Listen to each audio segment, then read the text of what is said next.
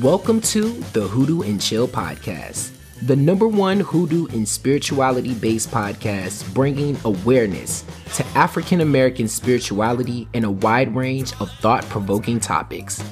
I am Papa Seer, your host, your narrator, and your storyteller. Before the show begins, make sure you're subscribed or following the show so you don't miss out on any episodes. And as always, donations of love keep our podcast alive and give us the ability to upgrade the show, enhance our content, and most importantly, do what we love.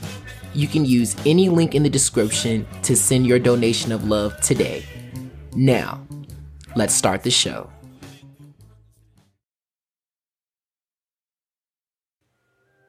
Good morning and grand rising, or good evening and grand rising, wherever it happens to be. It is me, the host, the narrator, and storyteller of the number one hoodoo and spirituality-based podcast, the Hoodoo and Chill podcast. It is me, the one and only Papa Seer.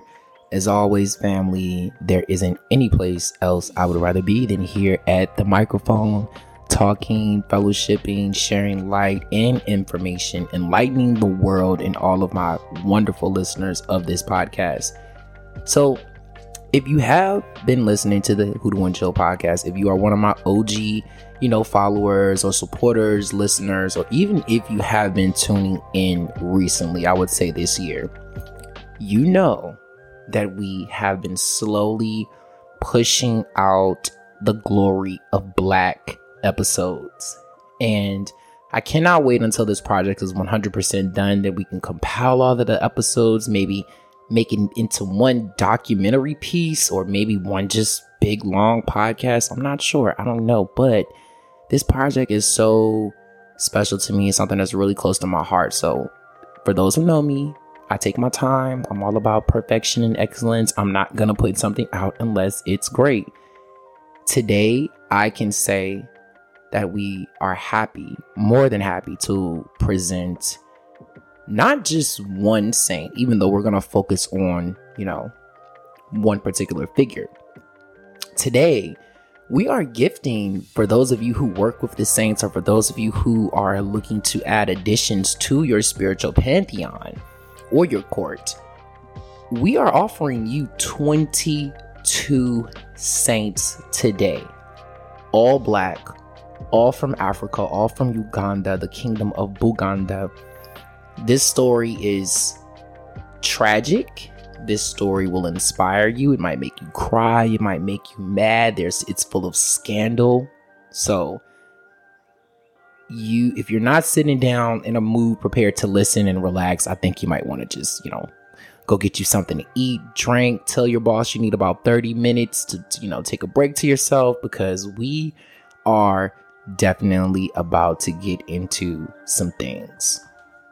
Now, before I begin, I do want to say this episode is very special to me because, you know, as I, as I, as I tell all of you all, when you're doing your research, never just believe what's automatically offered to you, you know, when you when you go and read something. And Wikipedia will be your best and your worst friend. Wikipedia is a beautiful, and when I say beautiful, Wikipedia is a beautiful liar. Okay, so you really have to fact check your sources. You really have to ask those underlining questions. You really have to question everything that is presented in front of you if you want the truth as it relates to history. Now, today's show is about Charles Lwanga and the twenty-one Ugandan martyrs. Okay, so we're not just discussing Charles. We're going to discuss him and his companions of twenty-one brothers in faith who were martyred alongside him. Now, before we get into the meat of this, I would like to let you know that, you know, to understand this story, to really, really, for this to drive this message home for you today, you really have to look past Charles Lwanga. This story is more, and it's bigger than just him and those twenty-one young men that unfortunately lost their, lost their lives. You know, this story is about the king. This story is about Uganda. This story is about Buganda, the kingdom of Buganda. This story is about not only just the lives of these saints, but the culture, the tradition, the history that predates anything derivative of Abrahamic religion. This story has all of those elements wrapped up into one. Okay, so I have to do this story justice, and I cannot, I cannot only sit here and talk about what happened with those saints. I have to talk about the entire story. And when we get into this, when we get into this, hopefully by the end of this message, you will say, Papa Seer, I'm so glad that you decided to give us a different point of view from this, because I guarantee you, if you do your research on the internet, I am the only person who's going to fact check this story in this manner. Of course, we do want to invite everyone to check out the website hoodoo conjure root work dot com. I will post a blog about this episode for further indulgence. I might even post some sources where you can, re- you know, read videos, get a couple of books, whatever you want to do. Also, we have classes coming up, you all, workshops coming up, workshops for cartomancy, spiritism. If you missed the first round of spiritism, we are bringing it back. If you've never taken the cartomancy certification course, we are bringing it back, amongst a lot of different things that are on the website.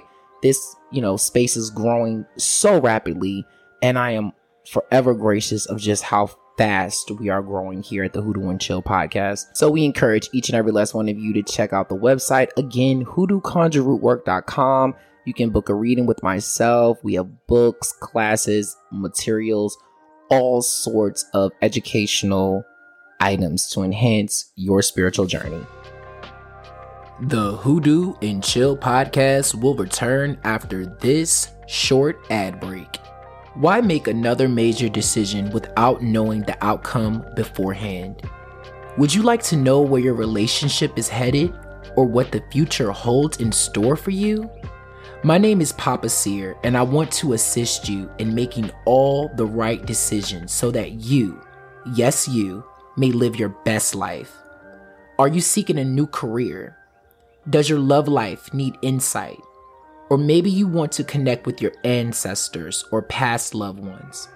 The realm of divination holds all the answers to your fortune. Allow me to use some of my abilities, bone reading, cartomancy, tarot, and mediumship to uncover the answers to your future. Go to hoodoo conjure root work dot com under classes and services to book your appointment today. Your spirit guides are waiting to speak with you. That's hoodoo conjure root work dot com to uncover your destiny today.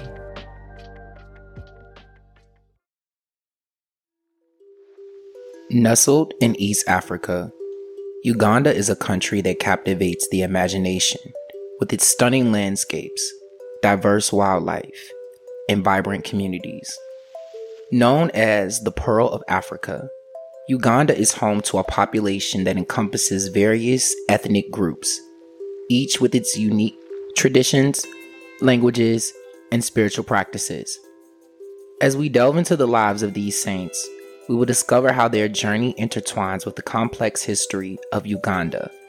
From the reign of Mwanga the Second and the resistance against colonization to the spiritual fusion of traditional beliefs with Christianity, Uganda's story is one of resilience, cultural transformation, and the enduring power of faith. Buganda, the original name for Uganda, was a land with a rich tapestry of religious beliefs. By the mid-nineteenth century, Islam had made its way into Uganda through various routes.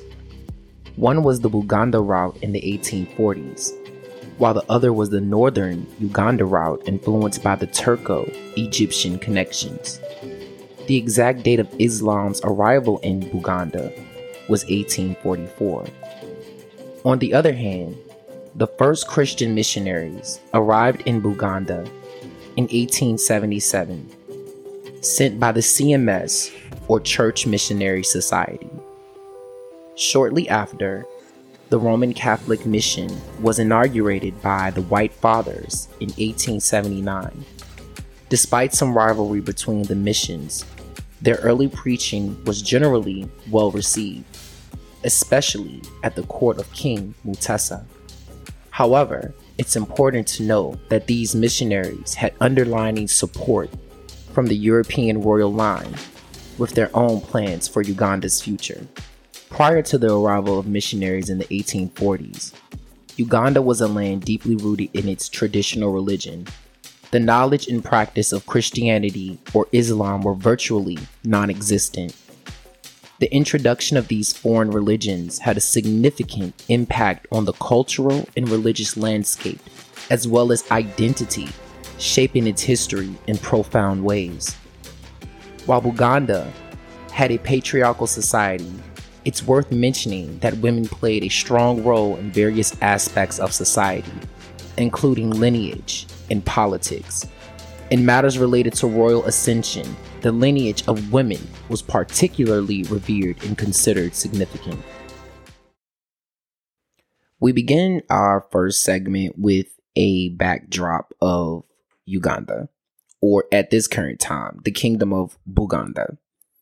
As I always state, you know, whenever we're doing exposés, whenever we're doing these biopics, it's important before we get into the story to understand a person's landscape, their home, where they're coming from, you know, what's going on, what is the political environment in this story, what is the political and religious environment of the community at this time.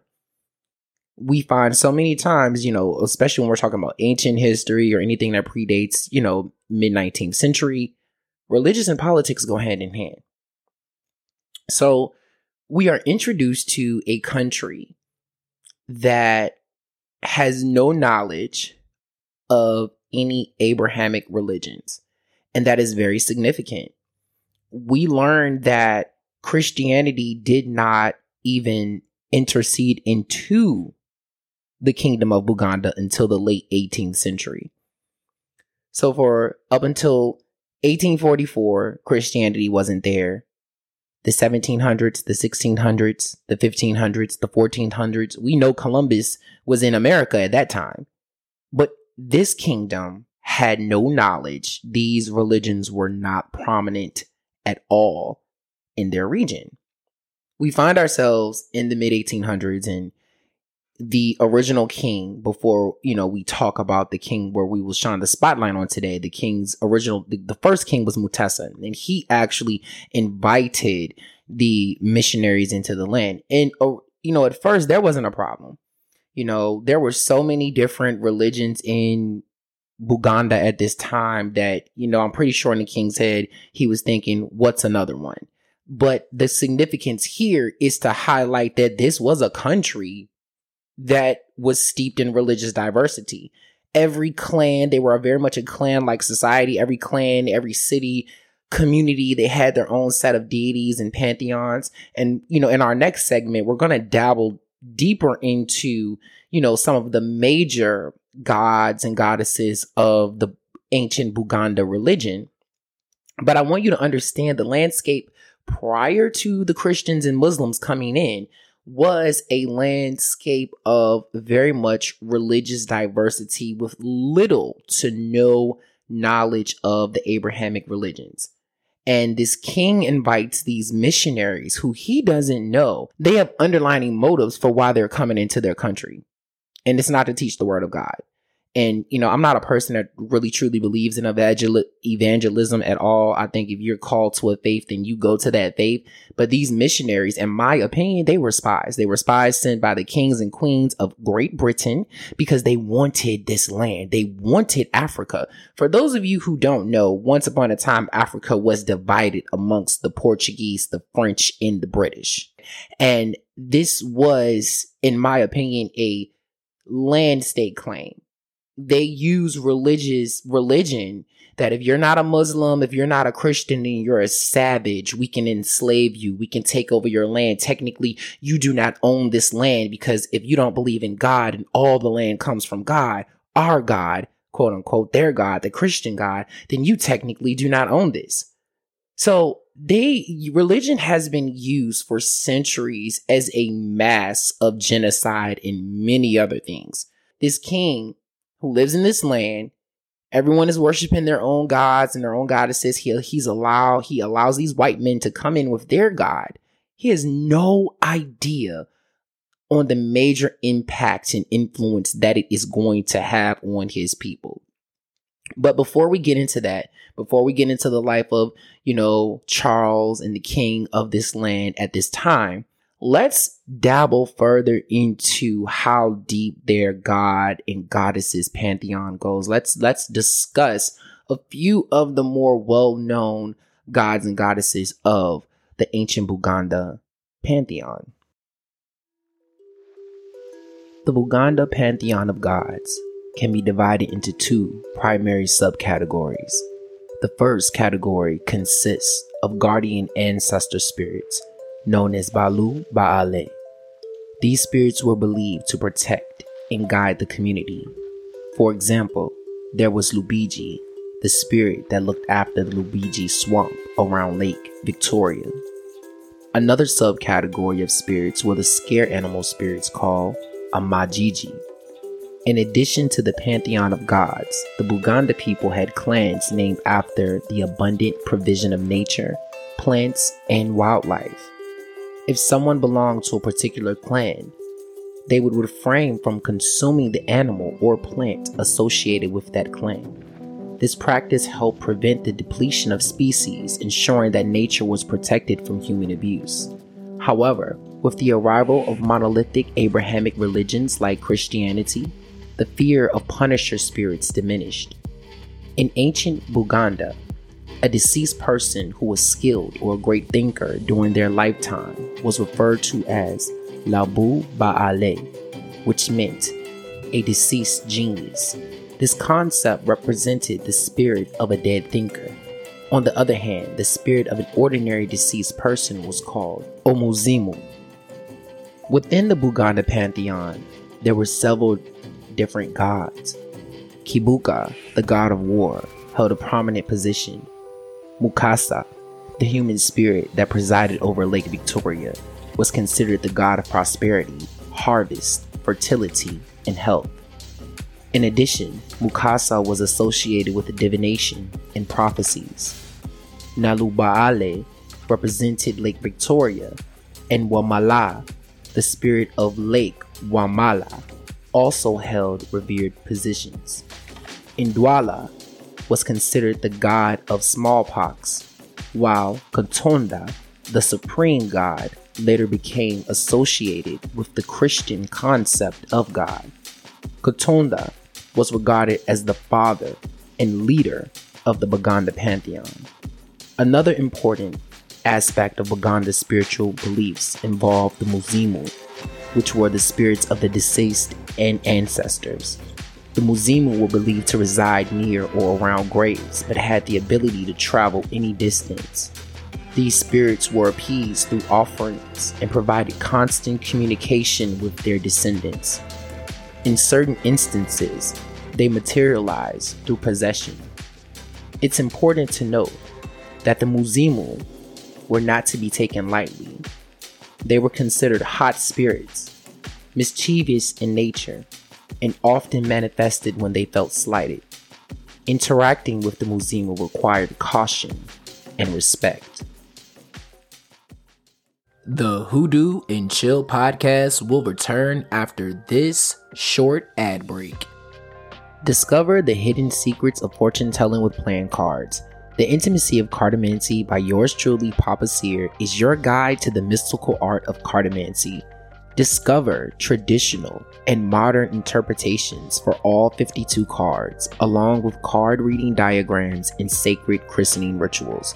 This one-of-a-kind guidebook is a masterpiece that can be used with any deck of playing cards. But that's not all. If you're eager to deepen your understanding of cartomancy, join our exclusive four-week master course starting November first, twenty twenty-three.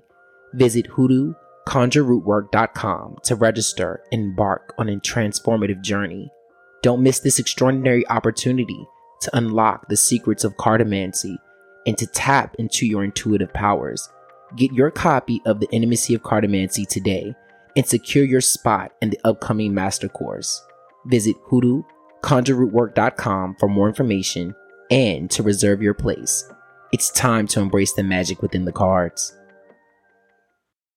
For the record, I just want to say if I butchered any of the pronunciation of the names of those traditional gods, I do apologize. You are more than welcome to reply in the comments on how they are correctly pronounced. So moving forward, the significance here isn't so much of, I don't want to say who each god is or what they did or the, you know, these deities. What I want you all to understand is that these traditions were well established, because, you know, what I gave you were just figures that were well known. There are hundreds upon hundreds, countless numbers of, you know, deified figures amongst each person's colloquial region. Okay, what I highlighted for you were just names that you could even Google yourself. So the significance here isn't so much on this particular pantheon, but the fact that these religions, these systems, these hierarchies had been well established for almost a millennium, if not longer. You know, again, I'm just basing things off of what I know from historical fact, but let's just go with at least a thousand years. And I don't think that the initial emotion was a hatred for Christianity, but more so a frustration, because let's look at what Christianity did to this society and to this community, but more so the identity of the Kingdom of Buganda. This was a system, excuse me, not a system, but this was a country of, you know, people who had grown up, birthed into the idealism that there is one supreme God. However, there are many helpers or little gods who are under this all supreme God. This is the idealism. This is the religious theology that you were birthed into. Of course, for me, I like to be remain truthful, and we have to just state facts about what it is to understand the entire scope of things. As much as we love our traditional religions, we have to be aware that a lot of these religions come steeped in heavy traditional socialism, a lot of hierarchies, a lot of classism, okay? And the average person didn't always have access to the benefits or even the beauty of their religion. A lot of times the common folk were people who were used as sacrifices. These were the workers who kept the gods happy, but not necessarily enjoyed the benefits of, you know, the deification of these beings. That was strictly reserved for the priest or the king or the royal lineage, right? So Christianity and Islam, because we're not going to eradicate Islam from this conversation. I feel like a lot of times people place colonization on Christianity way too much, but we don't talk enough about the sub-Saharan slave trade. We don't talk about the sub-Saharan, you know, just colonization of Africa that still exists today. So these Abrahamic religions came into these societies and they basically started to dismantle the system. The common folk, you have to stop thinking in the mindset of a king and a queen, because, you know, us here in African, as African Americans, we're taught to believe that everyone in Africa was a king and a queen. That's all we know. We don't even think about the common folk. I'm going to take you to the common folk, to the to the market streets. You have missionaries coming in telling you, you don't have to worship thirteen different gods. You don't need to pay a tithe and offering to thirteen different statues. You only need one. And as a matter of fact, all he needs is your love and your support. You don't have to do these things anymore. Your food, all of your food can now belong to you. Your life is now in your hands. All you have to do is come get baptized, and you only have to service one God. Oh, and let me put the cherry on top. We're all equal. Even the king, he's no greater or better than you. This is the doctrine of Christianity. And then to back it up, there's a book. There's a book. There's, it's written down for you, so you have something to take home with you. people really do not acknowledge the impact that Christianity had on the mindset of people who are not of the modern day. You have to understand that the mind develops with each generation.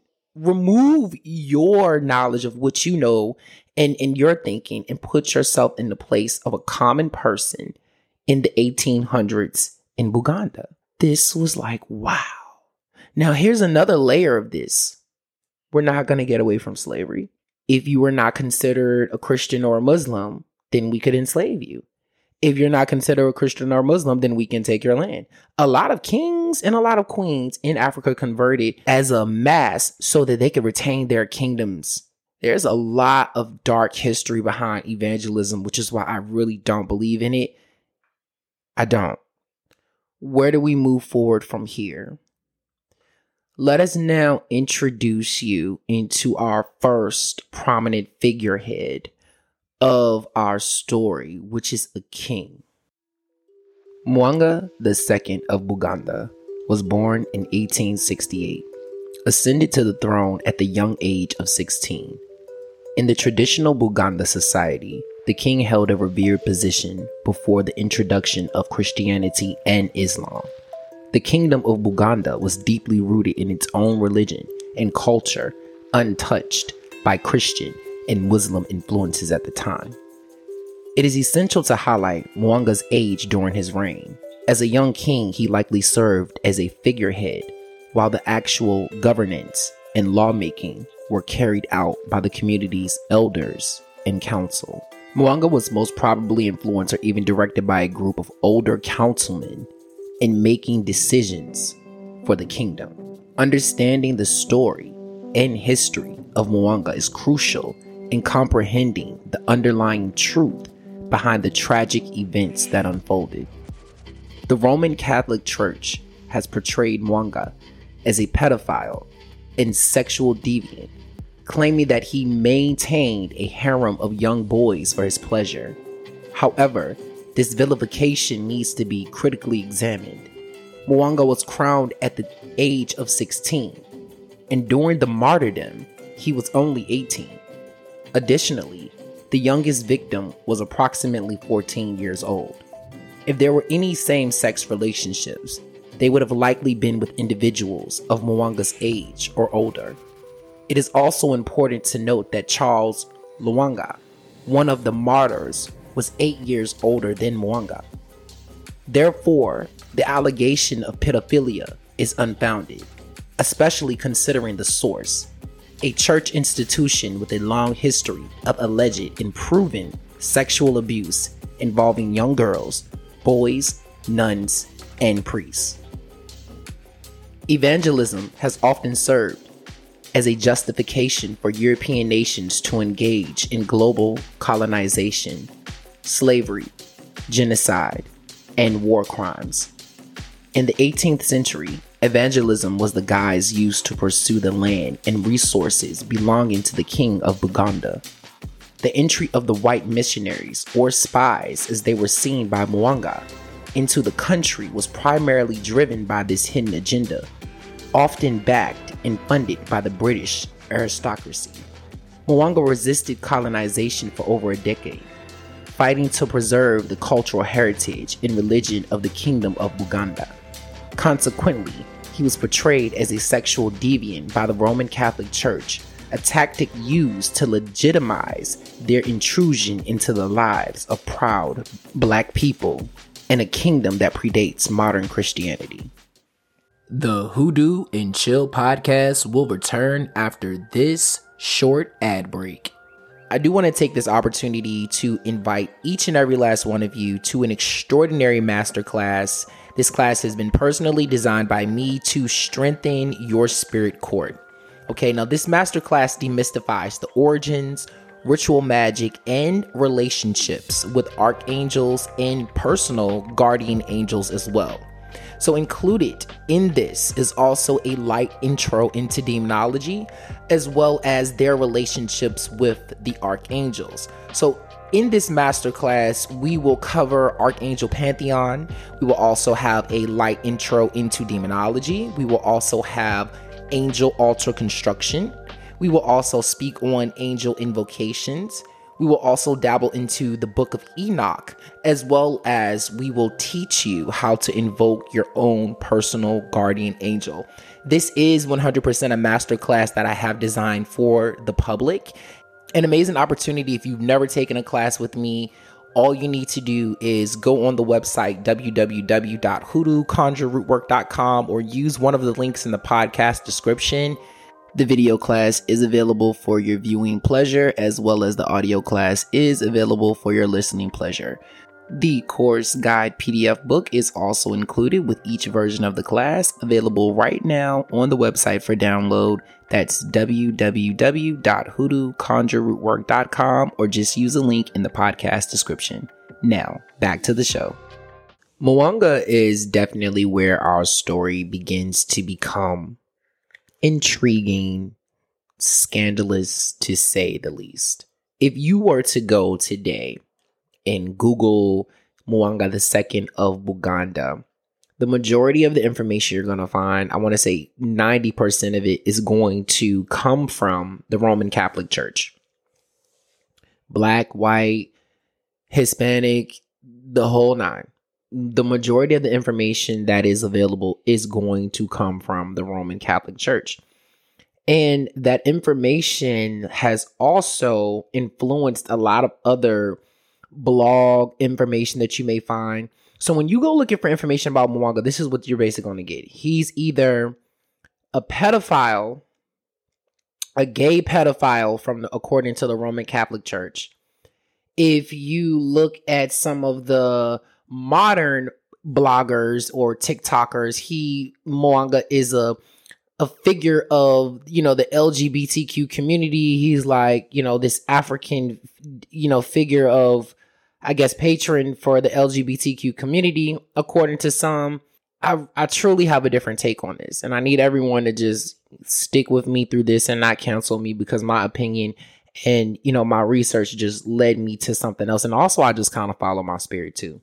I do believe that he was more than likely bisexual. I don't, I wouldn't use the term gay to describe this man, because he had what, like fourteen wives at least. His father had eighty-five. So he had a lot of wives. That's first and foremost. Mwanga also had a lot of children. The allegation or him being labeled as gay, we can't go with that, because this is a man who did have children and did have wives. So we would just have to go with bisexual if he even was. Secondly, this whole concept of him being a pedophile. I am not here to victim shame or discredit any of the victims, you know, or alleged victims of this situation. What I am here to do is to get everyone to look at this from the truth. He was sixteen when he took the crown. And I'm not saying that a sixteen-year-old cannot be a pedophile, but he was sixteen. He was sixteen. Um, it, at the time when the martyrdom happened, he was only eighteen years old. And the youngest victim was fourteen, thirteen to fourteen years old. So my belief is that, do I believe that there may have been some sexual conduct undergoing with the pages in his court? Maybe so. He was sixteen. He was crowned a king. He could do whatever he wanted to do. And for those of you who may fight this allegation with, you know, homosexuality is not traditionally African. However, I do want to add that during this time, Islam had made, made its way into Buganda. And a lot of the elders who talk about this story will allege that with Islam, they brought the homosexual behavior or relationships with them into this region. This is what, you know, the elders of Buganda sometimes allege from my research. So moving forward with this, the Roman Catholic Church had to vilify Mwanga because of the fact they wanted his land. You know, and what better story to take back to the Pope or to the Roman Catholic Church or the aristocracy to say, we have this black African savage who is a sodomite. And we, you know, what perfect other allegation could you come up with to take his land by going back to the Roman Catholic Church, the powers that be, by saying we have a black sodomite with a kingdom that we want. And he is, you know, engaging with the pages of his court. I mean, to me, it sounds like the perfect story to create if you want to take out a king, take his land, as well as, you know, politically, politically destroy him. This was a different time as it related to homosexuality. It wasn't today. So the idealism and the views were totally different. You could be put to death. We have to look at this with a different lens, you know. We weren't there. We don't know exactly what Mwanga was doing. But what I can tell you was that this was a sixteen-year-old with more money and more power than he should have had at his age. And when you're that young and that rich and that powerful, you just may be out of control. You may be doing things that are not, quote unquote, the status quo or deemed socially acceptable, right? And if he was this pedophile, as you all would say, where did he learn the behavior from? He grew up with a father who had eighty-five wives. Where would this behavior have come from? You know, I, you know, it, it almost seems as if the behavior of homosexuality and pedophilia, pedophilia comes in with the Roman Catholic Church, right? But again, you have to remember that this is an institution that has proven, proven allegations in cases of rape of boys, women, young girls, priests, nuns for a long time. This is the institution that is allegating about a black man, a black king at that. And I'm not trying to diminish any of Mwanga's, you know, ferocity or how he was to his people. But you have to remember where the source of the information is coming from, or who cultivated the opinion of this king. It was the Roman Catholic Church. So even if he was engaging in these behaviors, to me, it would seem like it's the kettle calling the pot black.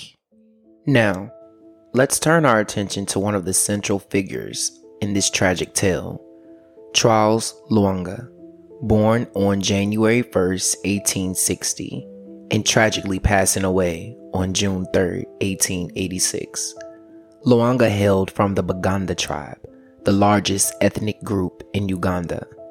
Within the court of King Mwanga the Second of Buganda, Lwanga held positions of great responsibility and influence. He served as the chief of the royal pages, responsible for the care and guidance of the young boys serving in the court. Over time, his dedication and capabilities led him to be appointed as the major domo, a trusted figure who managed the affairs of the royal household. It was during this time that Lwanga's encounter with the Christian faith would shape the course of his life. On November the fifteenth, eighteen eighty-five, he underwent a momentous event. Per Gerard, a Catholic priest baptized Lwanga, marking his entry into the Christian community. This act of baptism held profound significance, not only in terms of religious commitment, but also in the context of the turbulent times in Buganda. The clash between traditional beliefs and the growing presence of Christianity set the stage for the tragic events that would soon unfold. Little is known about the life of Charles Lwanga prior to his service with the king. And he plays a very strong and prominent role in this tale, because out of all of the martyrs, the people who were murdered because of their faith, it was Charles who suffered what some would consider the most heinous act of how he was tortured and ultimately killed. I think what baffles me the most is his conversion, because we have to enlighten the fact that this young man at only twenty-five years old had a very esteemed position in royalty. And even prior to he made his ascension as the Major Domo, he already had a position of leadership in the court of the king of Buganda. You know, this was a very strong and powerful established kingdom. So Charles Lwanga wasn't just your lowly peasant or commoner. This was a royal. I do believe that there was obviously something going on in the palace or amongst the mist that maybe pulled him away from his culture. Or who's to say that maybe he just didn't truly identify with Christianity and the Roman Catholic Church? We don't know. And of course, I always want to present the looming threat of slavery that was in the air. Whatever his reason for conversion, Charles Lwanga seemed to embrace the faith. He seemed to take it serious. He even went as far as to get baptized. He was looked upon amongst his peers as a pillar of strength. He even baptized the youth, his companions, before they were martyred. You see, tensions were already flying at that palace and in that court by the time Charles Lwanga had taken his position as the Major Domo. There was a man before him named Joseph who had the position, whom the king had murdered because of not only his faith, but because he was starting to go against the king. We have to remember that this is a, a, a country who has deified their kingship, their monarch, for almost a thousand years. So to go against the rule of the king, in essence, was to go against the rule of God or their pantheon of gods, because the king was in that position. That bloodline was blessed and it was divine. So he got the position because the person before him was executed. So this is a twenty-something-year-old who's t- taken a very high, prominent position in this royal court. Tensions are flying. There are people coming in, converting from both ends of the spectrums, uh, the Islam, the Christians, and you yourself find solace in this religion to the point where you decide to go against the king, you get baptized, and you decide to initiate yourself into this religion, with all of the underlying factors, with the tensions being so high already in the court.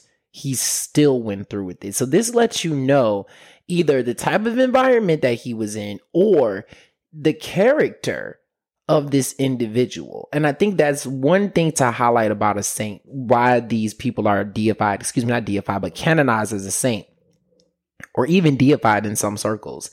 You know, it's because of their character. It's because of the solace. It's because of who they prove they could be on this earth that echoed forever. So, you know, I just wanted to highlight who Charles is before we get into the drama.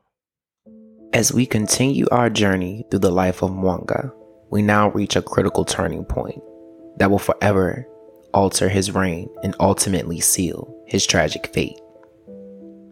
It was May eighteen eighty-six when Mwanga issued a fatal order that would lead to a heartbreaking showdown. He commanded the converts in his court to make an impossible choice: renounce their newfound faith or submit unwavering obedience to his authority and kingdom. The consequences were devastating. At least thirty Catholic or Protestant converts paid the ultimate price for their beliefs. In June eighteen eighty-six, twenty-two men who embraced Catholicism were burned alive at Numungongo. These courageous souls became known as the Uganda martyrs. Among them were Joseph Mukasa and Charles Lwanga, who held positions of influence in the court as masters of the pages. They had repeatedly defied the king by protecting the royal pages from Mwanga's sexual exploitation. These heinous acts and Mwanga's persistence resistance deeply alarmed the British, leading them to support a rebellion by Christian and Muslim groups sympathetic to Mwanga's half-brother. In eighteen eighty-eight, Mwanga was defeated at Mengo and his brother ascended to the throne. However, Mwanga managed to escape and began negotiations with the British. In a bid to regain his power, Mwanga made a pivotal decision. He struck a deal with the British East African Company, agreeing to relinquish some of the sovereign kingdom in exchange for their support. The British switched their alliance to Mwanga, and in eighteen eighty-nine, he swiftly removed his brother from the throne, solidifying his rule once more. Mwanga himself converted to Christianity and was baptized as a Protestant. In his final years, Mwanga's struggles continued. On the twenty-sixth of December eighteen ninety, he signed a treaty with Lord Lugard, granting certain powers to the Imperial British East Africa Company. These powers were eventually transferred to the crown on the first of April, eighteen ninety-three. However, the burden of colonial influence became unbearable for Mwanga. On the twenty-seventh of August, eighteen ninety-four, Mwanga reluctantly accepted Buganda becoming a protectorate, but his spirit of resistance remained unbroken. On the sixth of July, eighteen ninety-seven, he declared an anti-colonial war against the British, launching an attack that ultimately ended in defeat on July the twentieth, eighteen ninety-seven. Forced to flee, Mwanga sought refuge in German East Africa, present-day Tanzania, where he was arrested. Despite his disposition, on August the ninth, eighteen ninety-seven, Mwanga's tenacity and anti-imperialists persisted. He escaped and returned to Buganda with a revolutionary army driven by a burning desire to free his kingdom and colonial influence. However, their efforts were once again thwarted on the fifteenth of January, eighteen ninety-eight. Mwanga was captured, tortured, and in April eighteen ninety-nine, exiled. In the Seychelles, Mwanga's spirit remained unyielding. Coerced into the Anglican Church through forced baptism, he was given the name Daniel. Despite a life in exile, his resentments toward the conquest of his people by the British never waned. He urged his fellow Ugandans to continue the struggle against the European rule. Tragically, Mwanga's life came to an end on May the eighth, nineteen oh three. At the age of thirty-four thirty-five, it was a result of torture inflicted by British soldiers and the hardships of starvation.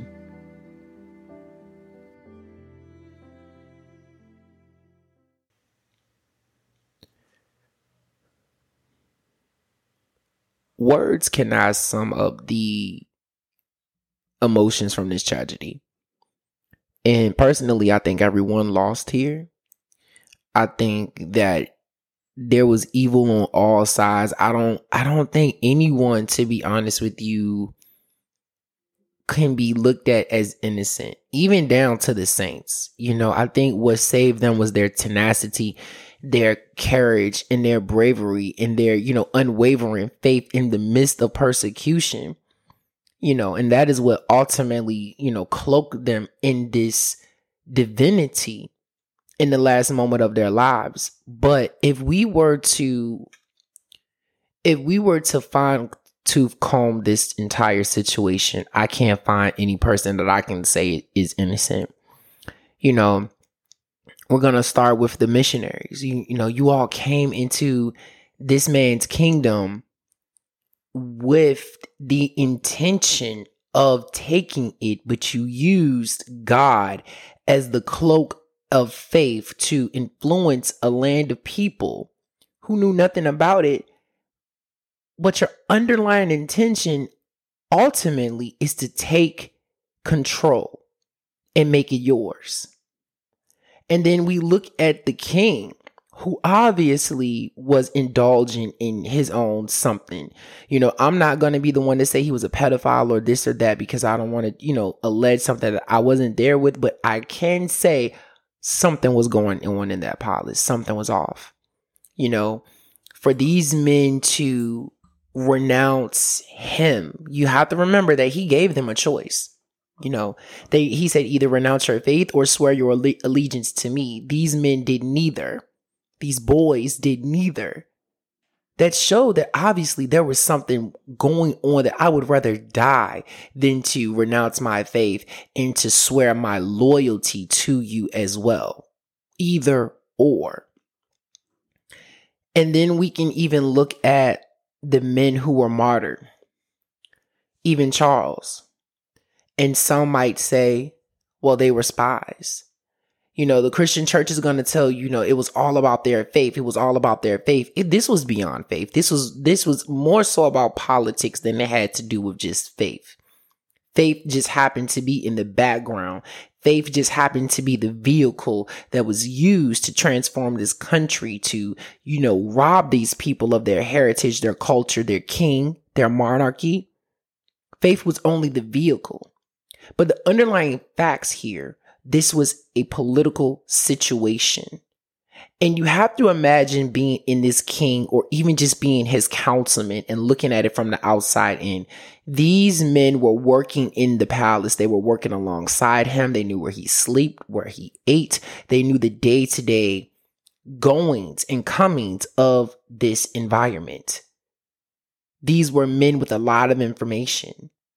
And not only do they turn their back on their traditional religion that has sustained itself for over a thousand years, they turn their back on their people, their king.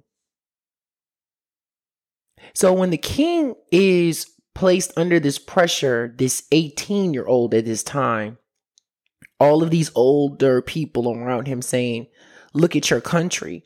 Look at everything. Everything's going awry, and it's because of you. What are you going to do about it? What are you going to do about it?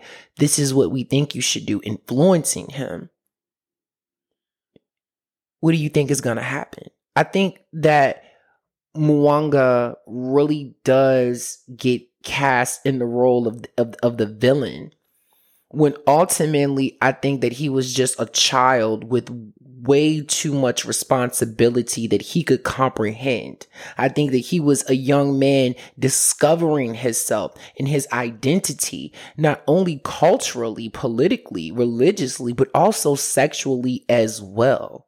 And it just spewed over into just this mess of tension with all of these different influences, whether it be from religion or whether it be from politics. You see, no one in this situation was designed to win except the British crown. They got what they ultimately wanted, which was his crown, his land, Mwanga's land. They cast him out, you know, they tortured him until he died. But what I find very significant from both men, not just Charles Lwanga, but also from King Mwanga, is the fight. You see, Mwanga came back with armies to fight against colonization.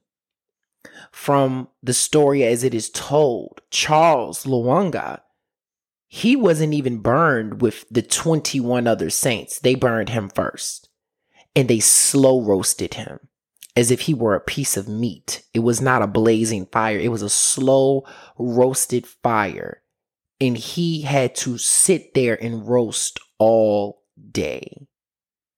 Horrific. Wrapped in reeds. And when reeds dry out, they're they're they're very, very hard. They can even pierce your skin.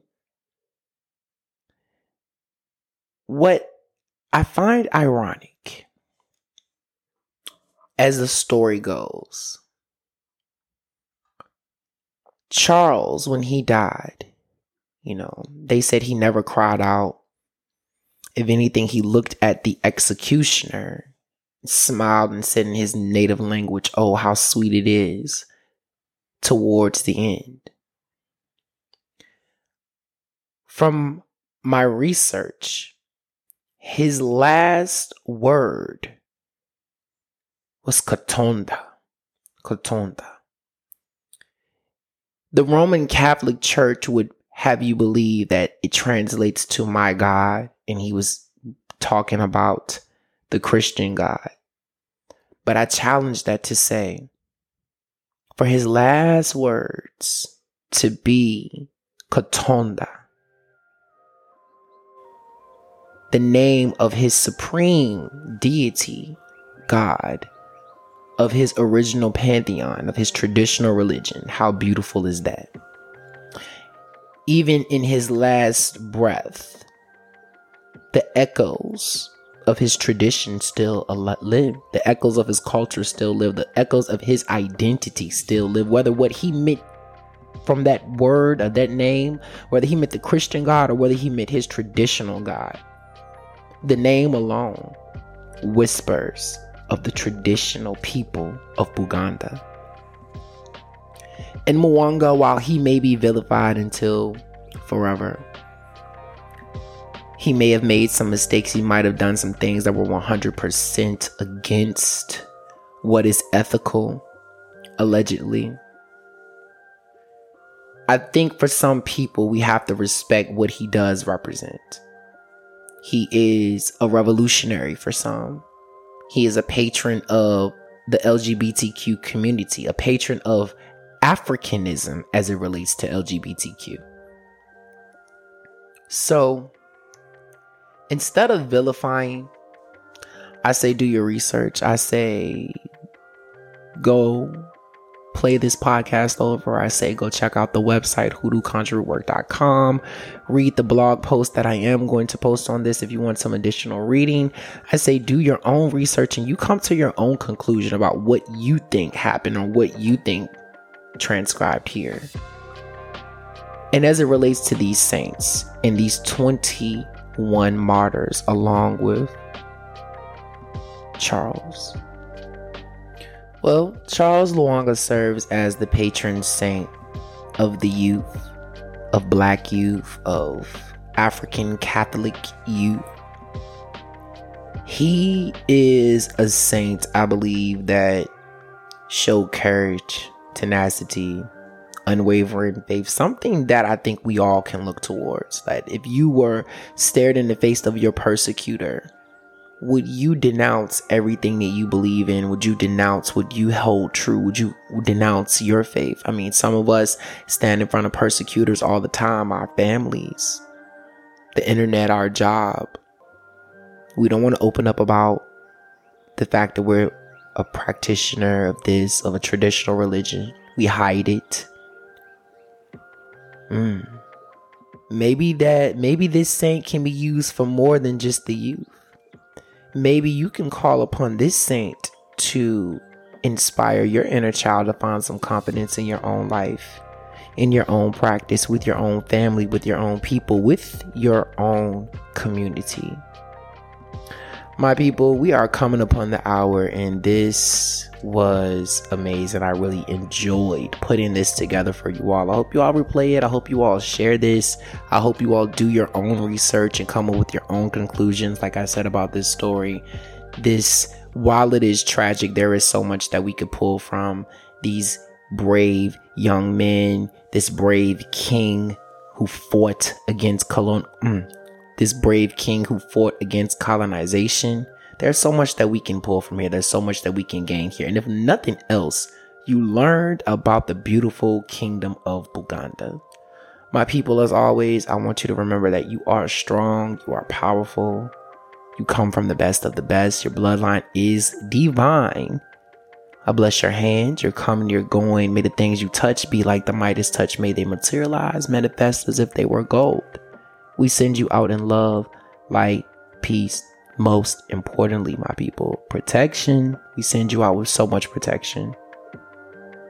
And with that, I release you into the atmosphere. Thanks for listening to the Hoodoo and Chill podcast.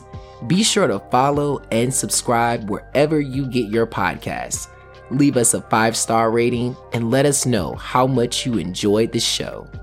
As always, donations of love keep our podcast alive and give us the ability to enhance our content. Please use one of the donation links in the description to send a donation of love today. And we'll see you on the next episode of Hoodoo and Chill.